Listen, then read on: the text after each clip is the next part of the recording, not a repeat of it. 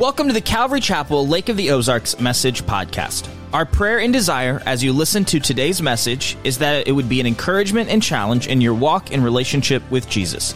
If you'd like more information about our church, please visit us online at ccloto.org or download our app in your app store today. Now, let's jump into today's message together. Uh, first service, I said, Hey, we are nearing the end. And Pastor Sean said, Everybody looked up, like, What? What does he know? It's like, We're just nearing the end of our study of Revelation, that's all.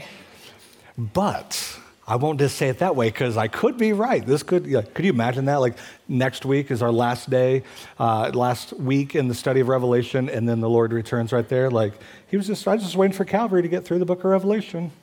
Some of you are like, hurry up, let's preach both sermons today. And some of you are like, let's detour. So, no, glad that you guys are here. If you have your Bibles, it's almost easier to start from the back and work your way forward. So, we are in the second to the last chapter. Uh, as is kind of been our style through the study of Revelation, just taking a chapter at a time. There's a lot in there.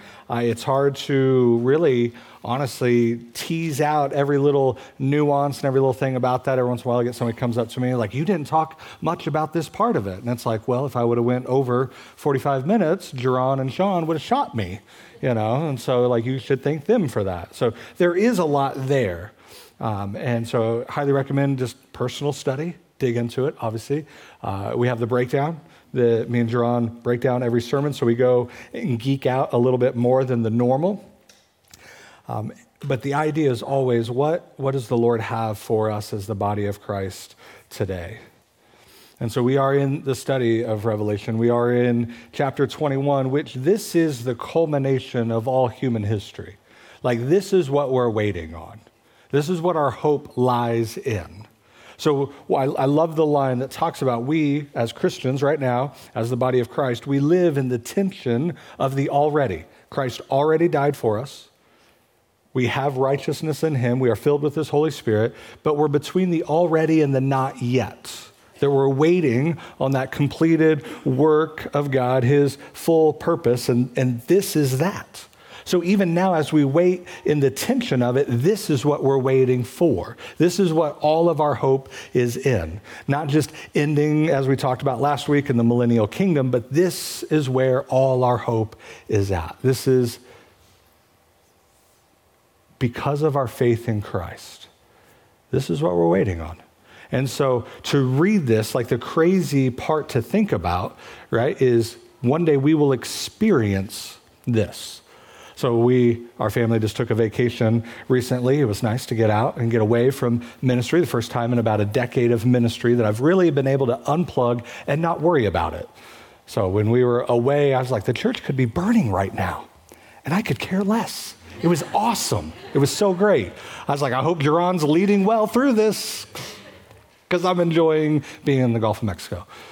And it's, it's crazy because we planned this so many months in advance. And we were looking forward to it. We would watch videos on YouTube and we would read different reviews. And, and it was like, oh, one day we're going to experience that. And then that day came.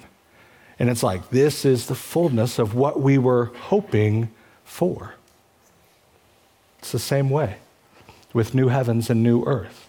That even in our study this morning, understand that there will be a day that you will walk in experiencing this if you've put your faith and your trust in Christ. And so, with that, Revelation 21 there's a few uh, words that we'll get to that are hard to pronounce, right? And this is just a little uh, uh, side note. If you ever get to really difficult words in the Bible that you have to read out loud and like maybe a small group or maybe you're going to be preaching one day, here's, here's the idea. You just lead confidently because if anybody corrects you, nobody really is, but if they do, that's a heart issue with them. You know what I mean? So just lead confidently, mispronounce it, but go big. You know what I mean? Like go big or go home. And so there's going to be, there's at least one that I had to kind of like pause first service and is like, all right, I'm going to go with this, right? Hooked on phonics wasn't really that good for me, but here we go. Revelation 21, some of you remember what that is. There you go. Then I saw a new heaven and a new earth, for the first heaven and the first earth had passed away, and the sea was no more. And I saw the holy city, New Jerusalem, coming down out of heaven from God, prepared as a bride adorned for her husband. And I heard a loud voice from the throne saying, Behold, The dwelling place of God is with man. He will dwell with them, and they will be his people, and God himself will be with them as their God. And he will wipe away every tear from their eyes. Like, catch that real quick. There is not a tear that the Lord cannot handle. And even in this valley that our community is going through in our high school and, and experiencing such loss, hold fast to the promise of God. Hold fast to the character of God. That there is not a grief, there is not a pain, there is not a tear that He cannot handle. So, even in the midst of the storm, even in the midst of the dark valley, what do we do? We hold fast to the promises of God. And so, He will wipe away every tear from their eyes, and death shall be no more. Neither shall there be mourning, nor crying, nor pain anymore, for the former things have passed away. and he who, has, who was seated on the throne said, Behold, I am making all things new. Also, he said, Write this down. It's almost like John got a little distracted. And so God had to kind of get on to him. Hey, write this down. Don't miss this. For these words are trustworthy and true. And he said to me, It is done. I am the Alpha and the Omega, the beginning and the end. To the thirsty, I will give from the spring of the water of life without payment. The one who conquers will have this heritage, and I will be his God, and he will be my son. But as for the cowardly, the faithless, the detestable, as for murderers, the sexually immoral, sorcerers, idolaters, all liars. Their portion will be in the lake that burns with fire and sulfur, which is the second death. Then came one of the seven angels who had the seven bowls full of the seven last plagues and spoke to me, saying, Come, I will show you the bride, the wife of the Lamb. And he carried me away in the Spirit to a great high mountain and showed me the holy city, Jerusalem, coming down from heaven out of heaven from God, having the glory of God, its radiance like a most rare jewel, like a jasper, clear as crystal. It had a great high wall with 12 gates, and at the gates, 12 angels. And on the gates, the names of the 12 tribes of the sons of Israel were inscribed.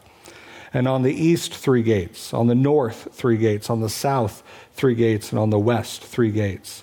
And the wall of the city had 12 foundations, and on them were the 12 names of the 12 apostles of the Lamb. And the one who spoke with me had a measuring rod of gold to measure the city and its gates and walls. The city lies foursquare, its length the same as its width. And he measured the city with his rod, 12,000 stadia, its length and width and height equal.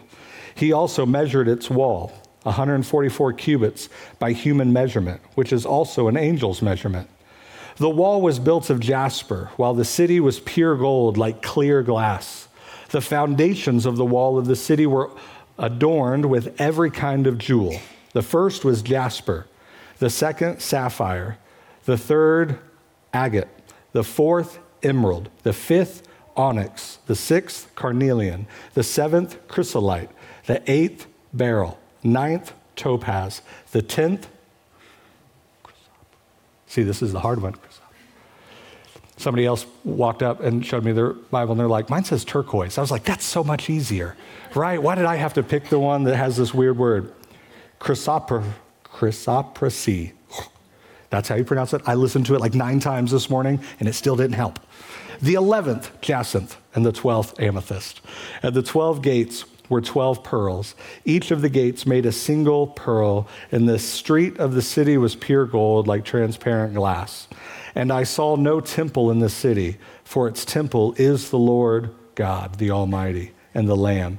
And the city has no need of sun or moon to shine on it, for the glory of God gives its light, and its lamp is the Lamb. By its light will the nations walk, and the kings of the earth will bring their glory into it. And its gates will never be shut by day, and there will be no night there. They will bring into it the glory and the honor of the nations, but nothing unclean, unclean will ever enter it, nor anyone who does what is detestable or false, but only those who are written in the Lamb's book of life.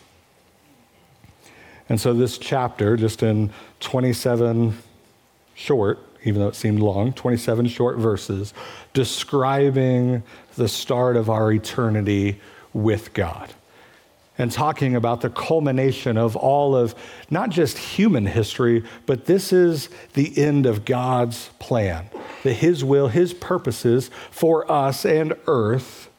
And I love in verse 5 where he says, He who is seated on the throne, so we can only understand who that is, says, Behold, I am making all things new.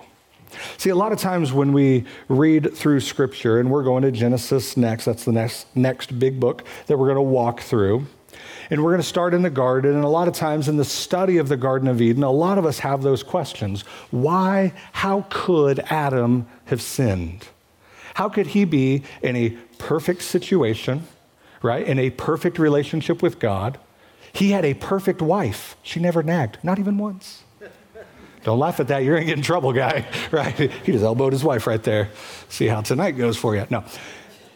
How could he be in a perfect situation, in a perfect life, and choose otherwise?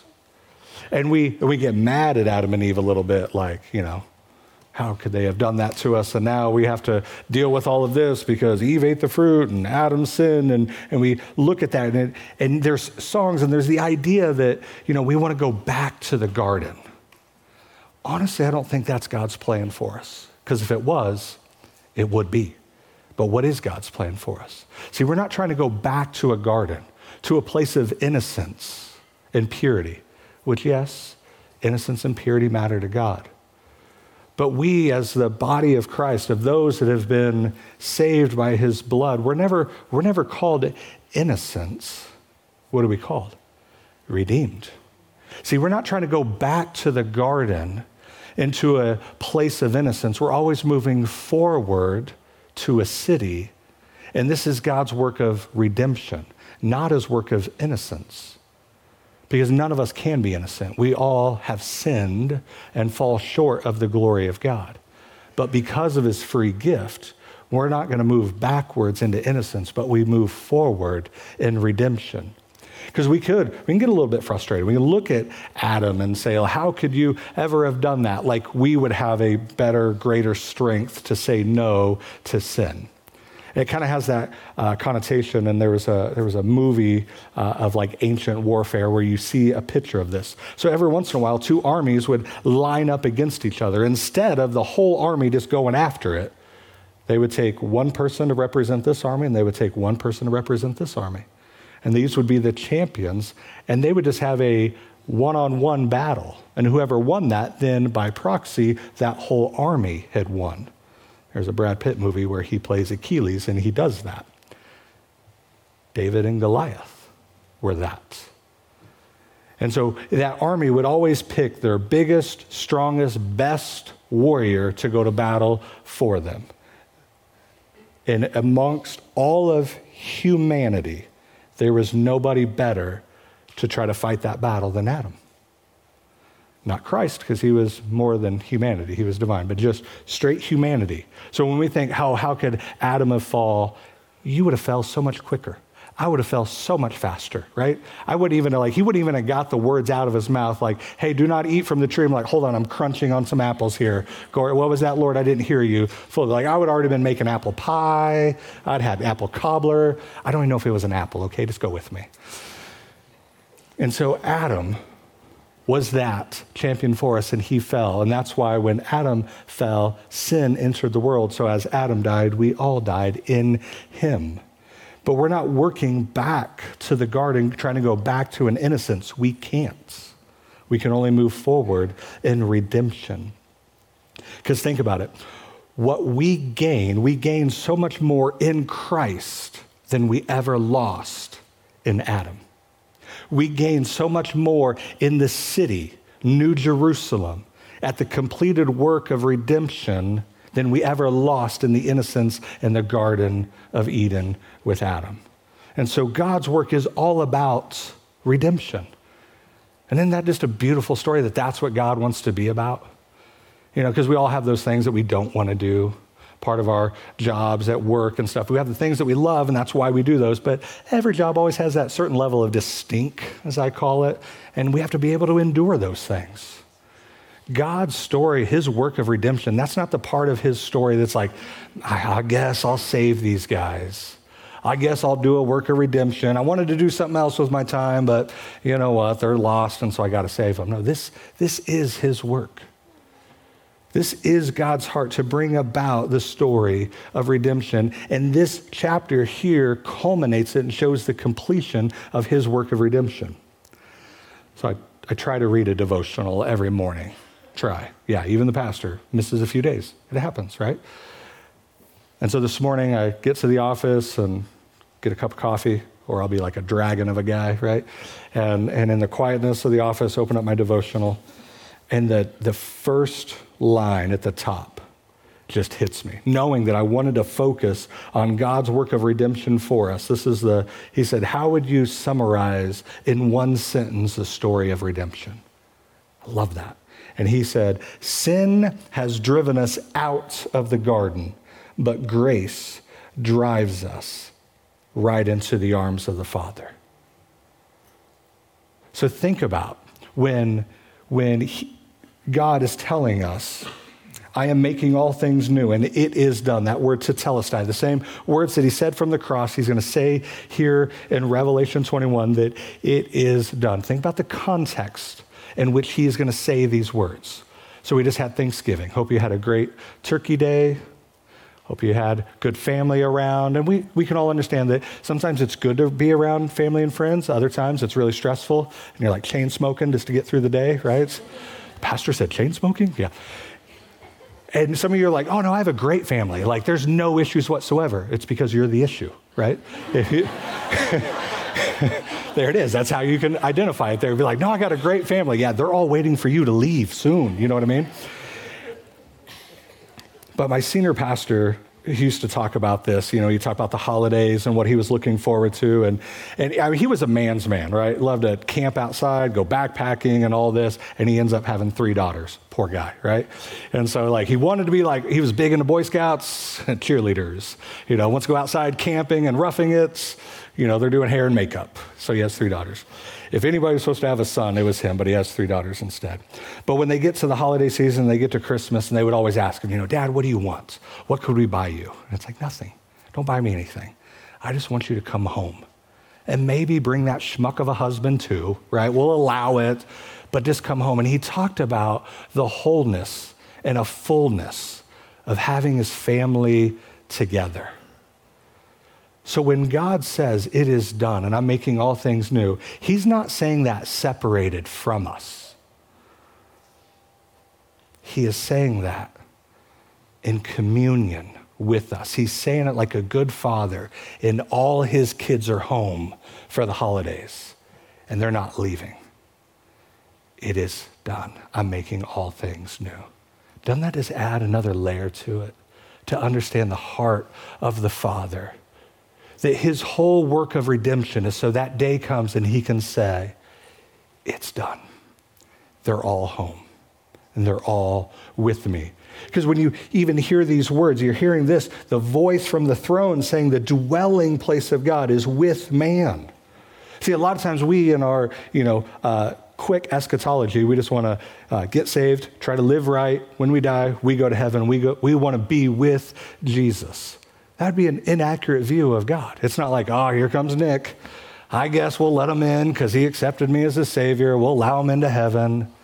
No, he, God, wants to be with us. The dwelling place of God is with man. It's not the dwelling place of man to be with God. When he says, It is done and I'm making all things new, he's saying it in communion and in relationship and in unity with us. And this has always been his plan of redemption. So if you want to hold here, go to Ephesians chapter 1. Ephesians 1 is one of my favorite passages. It talks about the Trinity and its concept of our salvation. So starting verse 3, it'll say in him, and he's speaking of God the Father. And then in verse 7, it goes in him, and he's referring to God the Son. And then down in 13 and 14, it's in him, talking of the Holy Spirit. But Ephesians chapter 1, if you look, in verse 9, making known to us the mystery of his will, according to his purpose. not anybody else's purpose, according to his purpose, which he set forth in Christ. So his whole work, plan of redemption, he set forth in Christ as a plan for the fullness of time. See, there's a verse in Galatians 4 4 that talks about the fullness of time that Jesus would be born under a woman and under, uh, to a woman under the law. That was talking of his first advent. But here, the fullness of time is this day of complete redemption that he's bringing about. And so as a plan for the fullness of time to unite all things in Him, the things in heaven and the things on earth, that He wants to unite all of this together. And when that unity has happened, it is done. It is all made new. So understand the story of redemption, it's your story. It's my this is this is the completion of our story. And there's not one of us here this morning, because of our faith and our trust in Jesus, that has a completed story of redemption. We are all in between the already and the not yet, and we are waiting.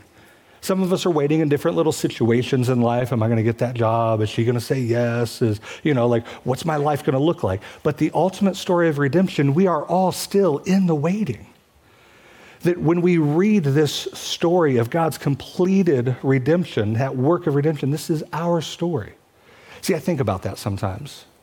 You know, there's been a few events in my life that I thought, okay, this is how I end. This is how it's going to be, right?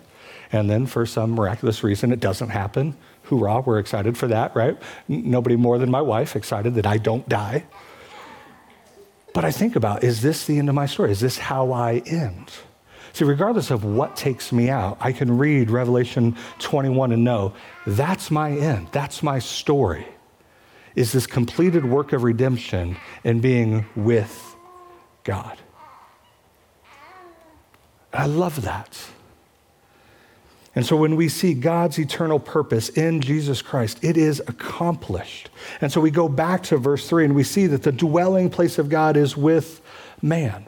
A few weeks ago, we talked about uh, Cliff was preaching, and he talked about the tabernacle and the temple and how it was this external structure so that God's presence, his glory, could be with humanity. And then he fast forward and he talked about how Jesus tabernacled amongst us. He dwelt among us. That's where you get that word tabernacled. And then he called me a bald tabernacle, right? so Cliff is a tabernacle as well. A short, hairy one, but he's a tabernacle. Now we're even. You can tell your dad, thank you. No. And so he tabernacled with us, but still there was a veiling to it. Just like there was a veil in the tabernacle in the temple building, there was still, still a veiling even to the body of Christ. And we only see glimpses of that unveiling. Think of like the Mount of Transfiguration. But the whole purpose was that God wanted to be with us. He wasn't trying to show us a way to Him, He was showing us the way He was going to take to us. Think of the heart of Jesus. And you read Philippians 2 that talks about how he left and took on the form of a man, took on the form of a bondservant. He emptied himself. Why? So he could be with us. That he tabernacled, he templed with us. But if you fast forward to the end of this chapter, you're hearing John seeing this new Jerusalem coming down out of heaven. In verse 22, what's he say? I saw no temple in the city, which would be very uh, outside of the ordinary in this ancient culture. Every city at least had a temple might not have been to the real God, but they'd have all kinds of temples to gods. Like a religious component to a city like that was very normal. So for John to see this new Jerusalem coming down out of heaven, and the one thing that would have been in any other city that he's ever seen, there's no temple here. Why? Because the Lord God, the Almighty, and the Lamb, that's its temple. So when you think about temples and tabernacles, before Jesus, the temple was a prophecy even Jesus kind of saying, like, hey, you tear down the, the temple, I'll rebuild it in three days. It was so that building was prophetic to something else. Even in the church age today, right now, who is the temple? We are. Your body is the temple of the Holy Spirit. And then last week we talked about in the millennium that the temple will be a memorial that will pick back up kind of the Jewish feast and festivals and the sacrifices and the offerings as a memorial. But here, the temple is everywhere. Everything and every place is holy and the dwelling place of God. So, in the eternal state, like we wake up one day and be like, you know what? I'm going to go see what Jesus is up to. I'm going to go see what that little rascal's up to today. We're not going to have to walk around the 12,000 stadia hollering his name, trying to find him. We will be in his presence.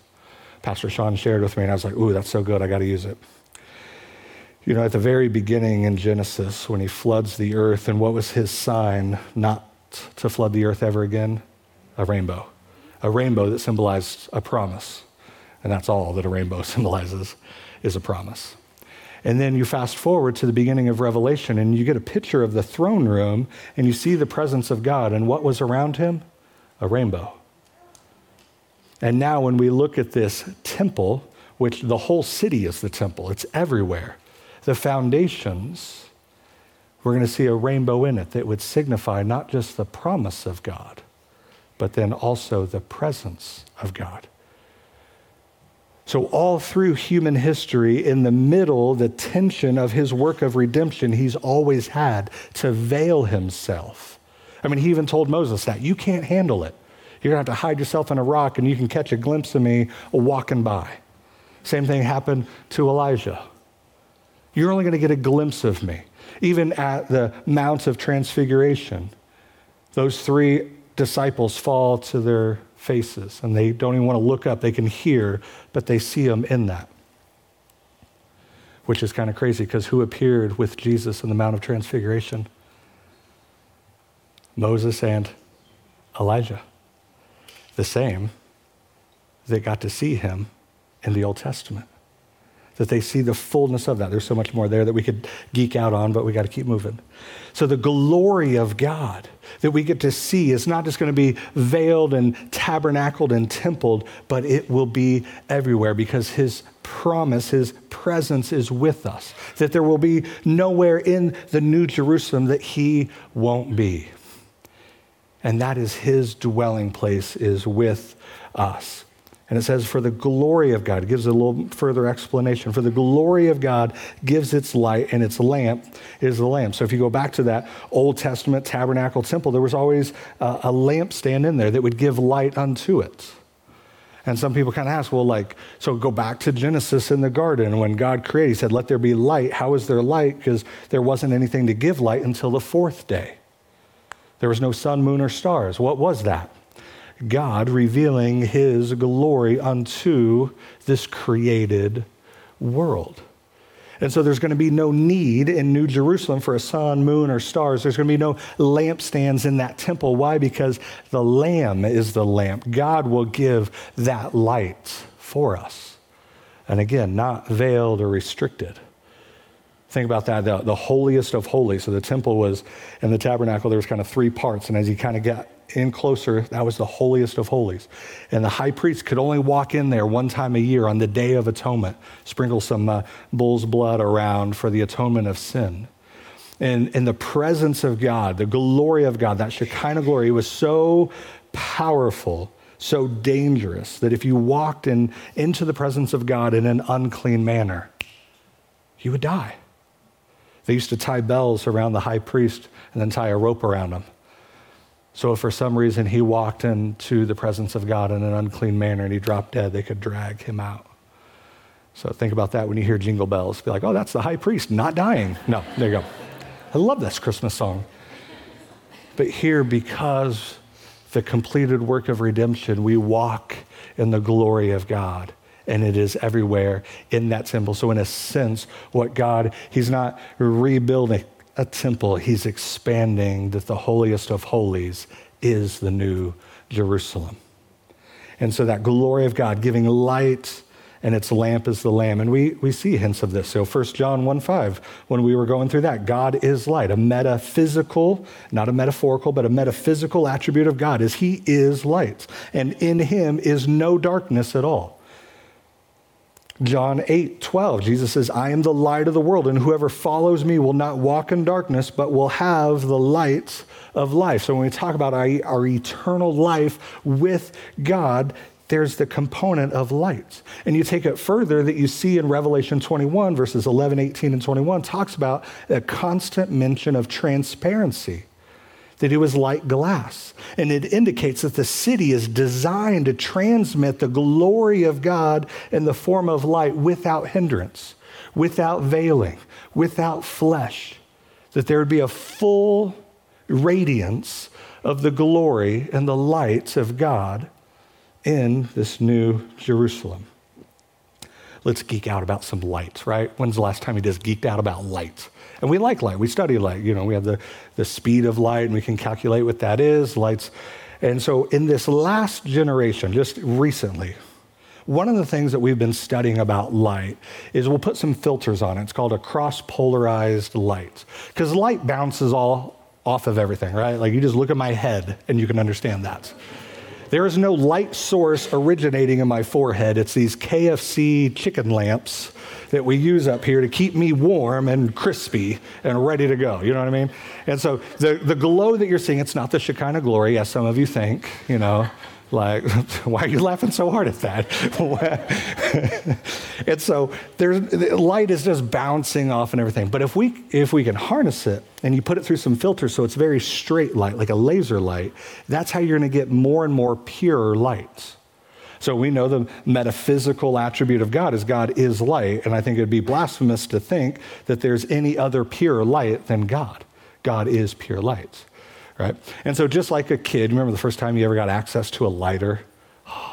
right? Everybody thought I was a nuisance. No, I was a scientist because I just started lighting everything on fire. I wanted to know what burns, what doesn't burn.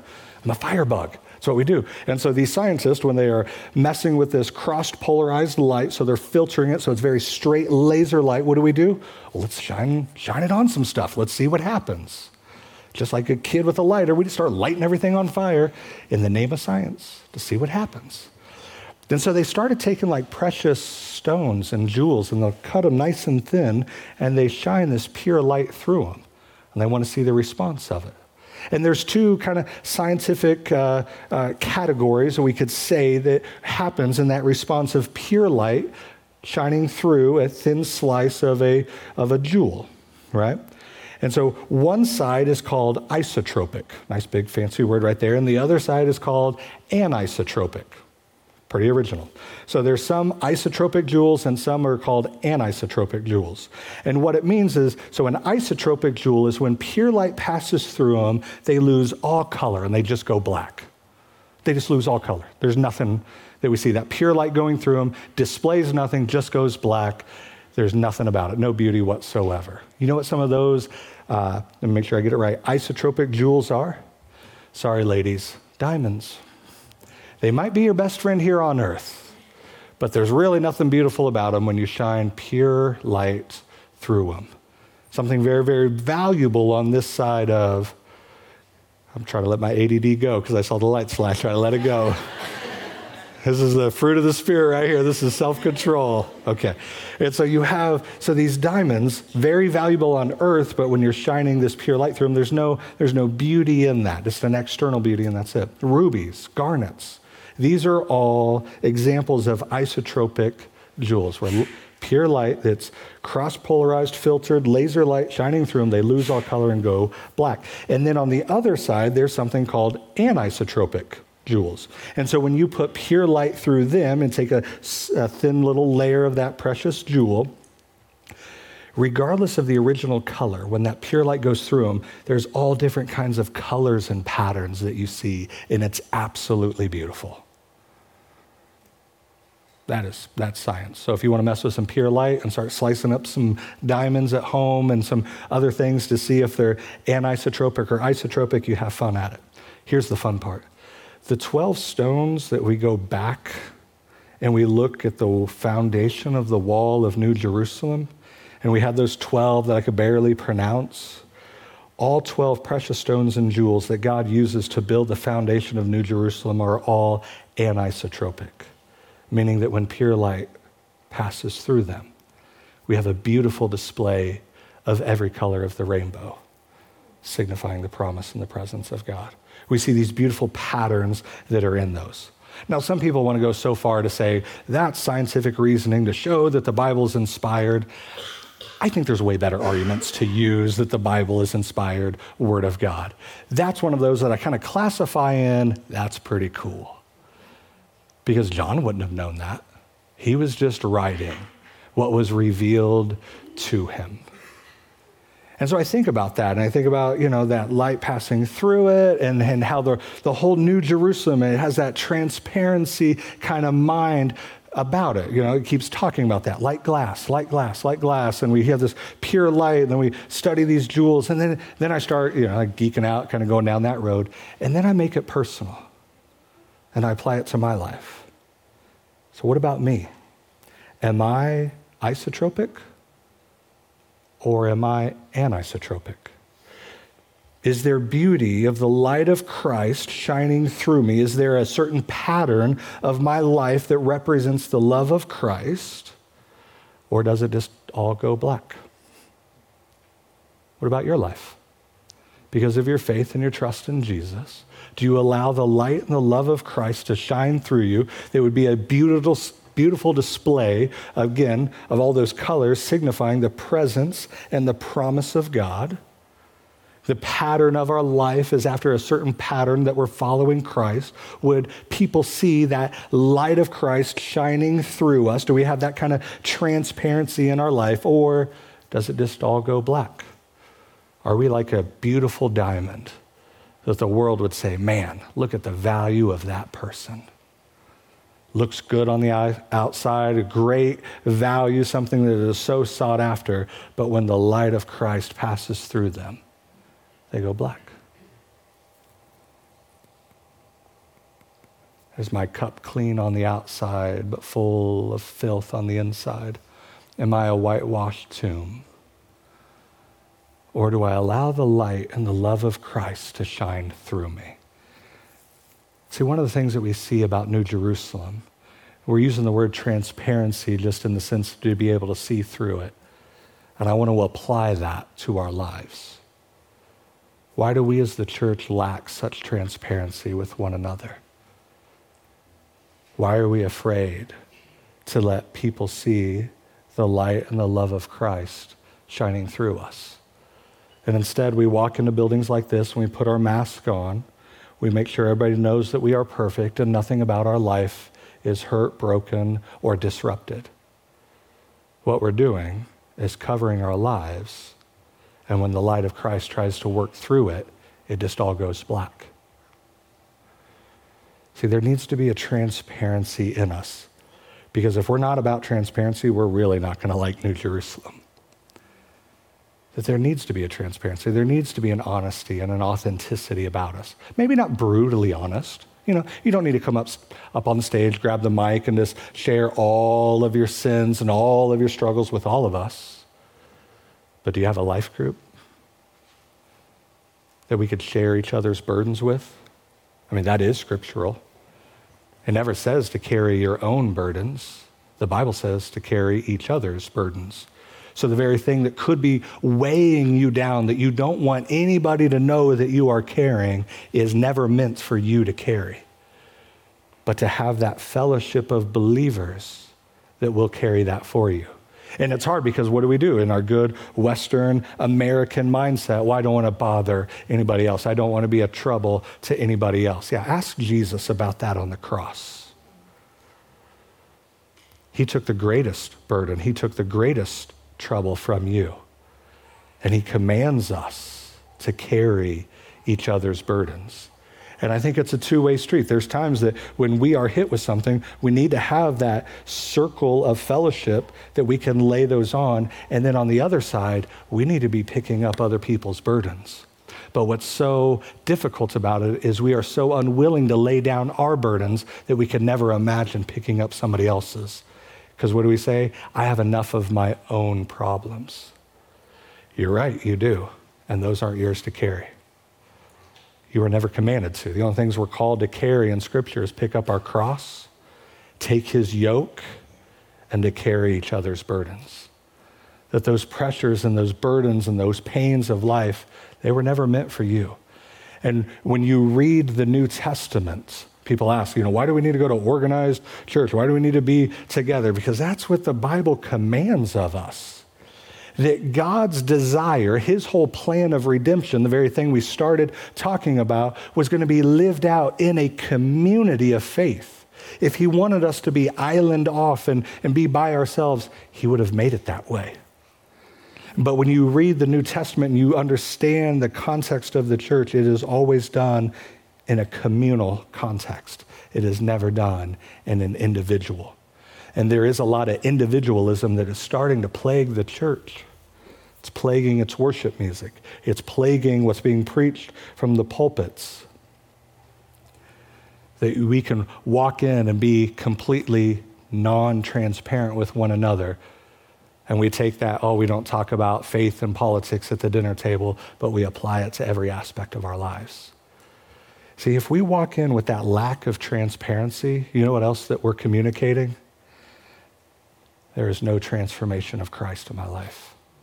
There's no work of redemption that God is in the middle of. And as believers, all of us are smack dab in the middle of a work of redemption. But we're afraid to be honest with one another. Why? Because we're going to judge each other. We're going to hold each other down. We're not going to hold each other accountable. We're going to hold each other down because we're afraid to be really honest with one another. And I think it's a hindrance on both sides. One, we don't know the burden and the baggage other people carry. But if we're unwilling to be transparent with one another, how would they ever find hope in Christ that He can wipe away every tear when nobody's willing to shed a tear? How can we ever teach that He's willing to carry our burden and our pain if we're so unwilling to lay it down? How can we tell a broken, lost world that your brokenness is welcome here and there's transformation if we can't be honest about it? Now, Paul didn't go into the gory details of his story, nor do I go into the gory details of my story.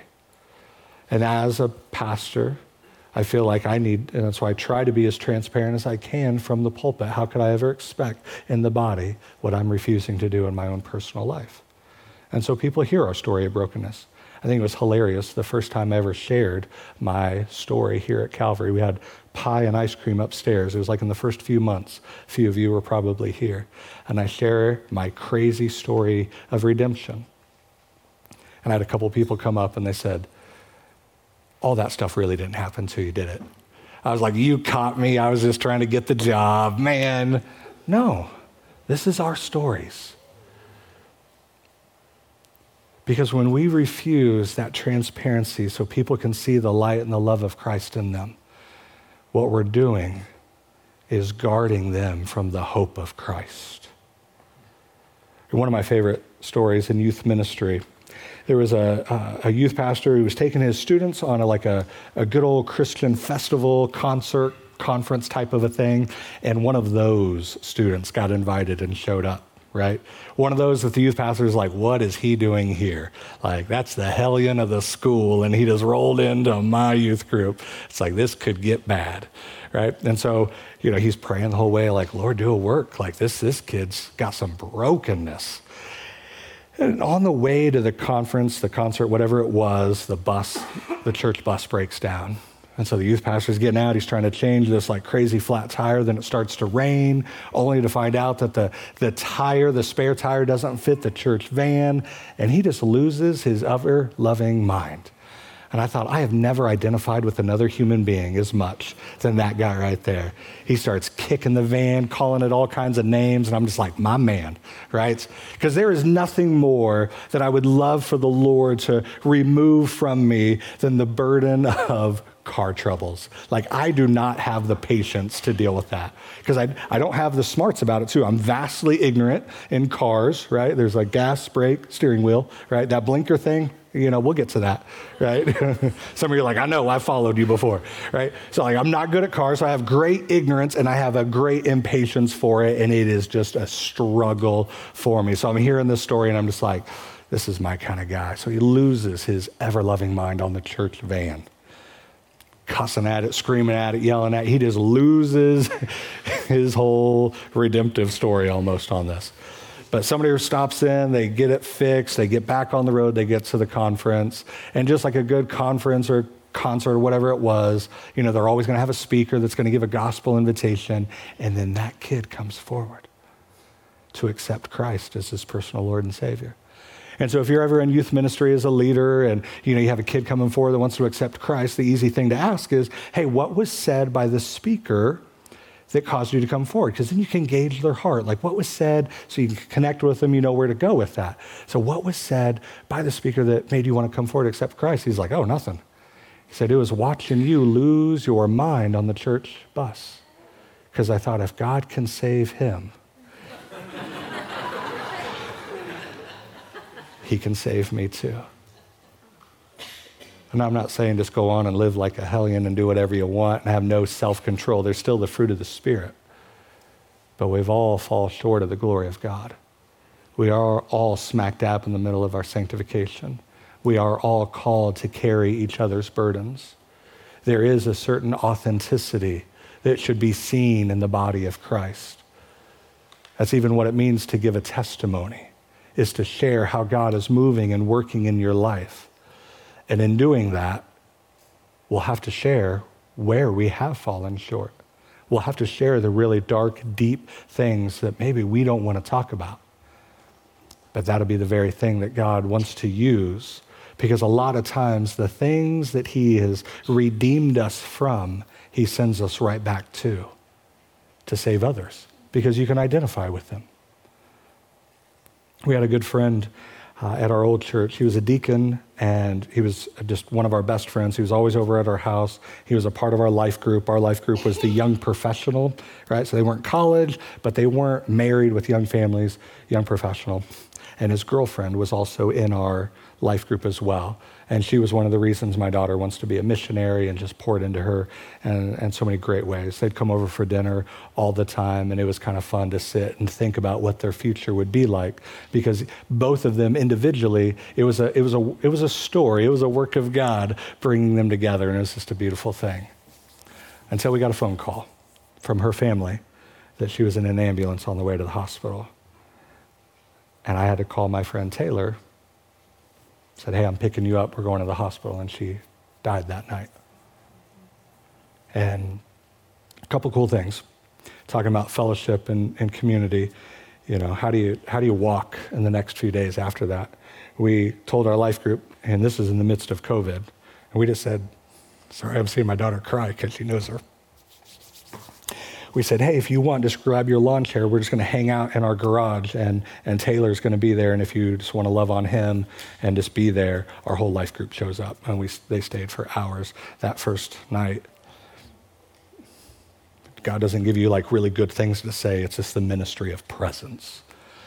In our church, in the next couple weeks, we were doing one of those testimony nights, you know, where you're going to find somebody with a really cool story and give this full testimony. And, and about 99.9% of the time, when somebody gives a testimony, you always have the ending part of the story, you know, like, oh, I was a horrible person, just running with the devil, and then he grabbed a hold of my heart, and now look at me, I'm married with kids, and, and my life is beautiful, and, da da. and we have this full part of the story. And I asked Taylor, I said, hey, would you want to give your testimony? He goes, I'm still right in the middle of it. I said, Exactly. Because I think it'll speak more to the rest of us who are still in the middle of our testimonies as well. That we're still waiting on that Disney fairy tale ending. We're still in the midst of waiting of why did God allow this? Why am I walking through this? What is, what is going on? And so we sat up there and I, we did an interview style and he gives his testimony and we get, and we get to the present day and I said, and that's it. But God is still good, just like what we sang, even in the waiting to see what that completed work is going to be. So back to the top. This is his story of redemption. And all of us are in that waiting for it. But what do we do when we're in the waiting? Share the goodness of God in that testimony. Even if you don't have that completed, beautiful Disney fairy tale ending to it, is God still not good enough? Even in the midst while we're waiting, saying, hey, He's the author of life, and He's still writing, and the book's not completed. But I know Him. He is good. He loves me. and he wants to be with me. So, whatever that story of redemption, however that's going to be completed, I know it's going to be good. And so, even in that, we allow the light and the love of Christ to shine through us. That people see the real in the midst of it kind of moments instead of always pointing to the fairy tale ending. That life is difficult and we don't know how this is all going to be shored up, but we go back to the promises of God and understand His work of redemption will be completed. How we get there? Well, we're given a few little details, but we hold fast to the promise and to the character of God. And in the meantime, in the meanwhile, in the waiting, think of 1 John 1 7. But if we walk in the light as he is in the light, we have fellowship with one another. And the blood of Jesus, his son, cleanse us from all sin. And so, what do we do in the waiting? What do we do while we're waiting for that completed story, work of redemption in our life? We allow the light of Christ to shine through us. We walk in that light. We fellowship in that light. We understand what the blood of Jesus and the resurrection of Jesus has accomplished for us. And it's crazy to think because, like in John 8, Jesus says, I am the light of the world. But then you go to Matthew 5, and he says, You are the light of the world, Matthew 5 14. And a city set on a hill cannot be hidden, nor do people light a lamp and put it under a basket, but on a stand, and it gives light to all in the house. And so we understand that Jesus is that light. All we have to do is remove the basket. What are the things in our lives that are keeping us from being transparent and allowing the light of Christ to shine to this world around. Because how is a dark, broken world ever going to find a light that we want to keep hiding? So, in the same way, verse 16, let your light shine before others so that they may see your good works and give glory to your Father who is in heaven. So, when I think of God's work of redemption in my life, when I think about all that I have gained and, and being in Christ, am I letting the light and the love of Jesus shine through me, even in the waiting, even in the incomplete story of redemption? But I know one day my hope is right there, Revelation 21, that the dwelling place of God is to be with me and with you. And however, He wants to use my life and my story to bring about that completed story of redemption. My life is not my own. I've been bought with a price. And I hand my life over to the author of life, knowing that whatever He brings about, I can sing, You are good. Father, we love you and we trust you, Lord. And we thank you for an opportunity to dig into your word. We thank you for an opportunity to focus on you. And we thank you for the faith and the hope that we have, not just in what you are doing, but in your very presence in our life today. So continue to pour out your spirit on us. Fill us afresh with your spirit. Give us a courage and a boldness of our faith and our hope that is just so focused on you. And I pray that you would give us that courage for transparency and authenticity, and that you would use us, you would use our incompleted works of redemption to bring about others to begin their journey. That they would look at us and they would see you that we would decrease, that you would increase, that those that are lost, broken, separated from you would find a hope in you, Jesus, as you are working and moving in our lives. Give us that kind of faith. We pray this in the name of Jesus. And everybody said, Amen.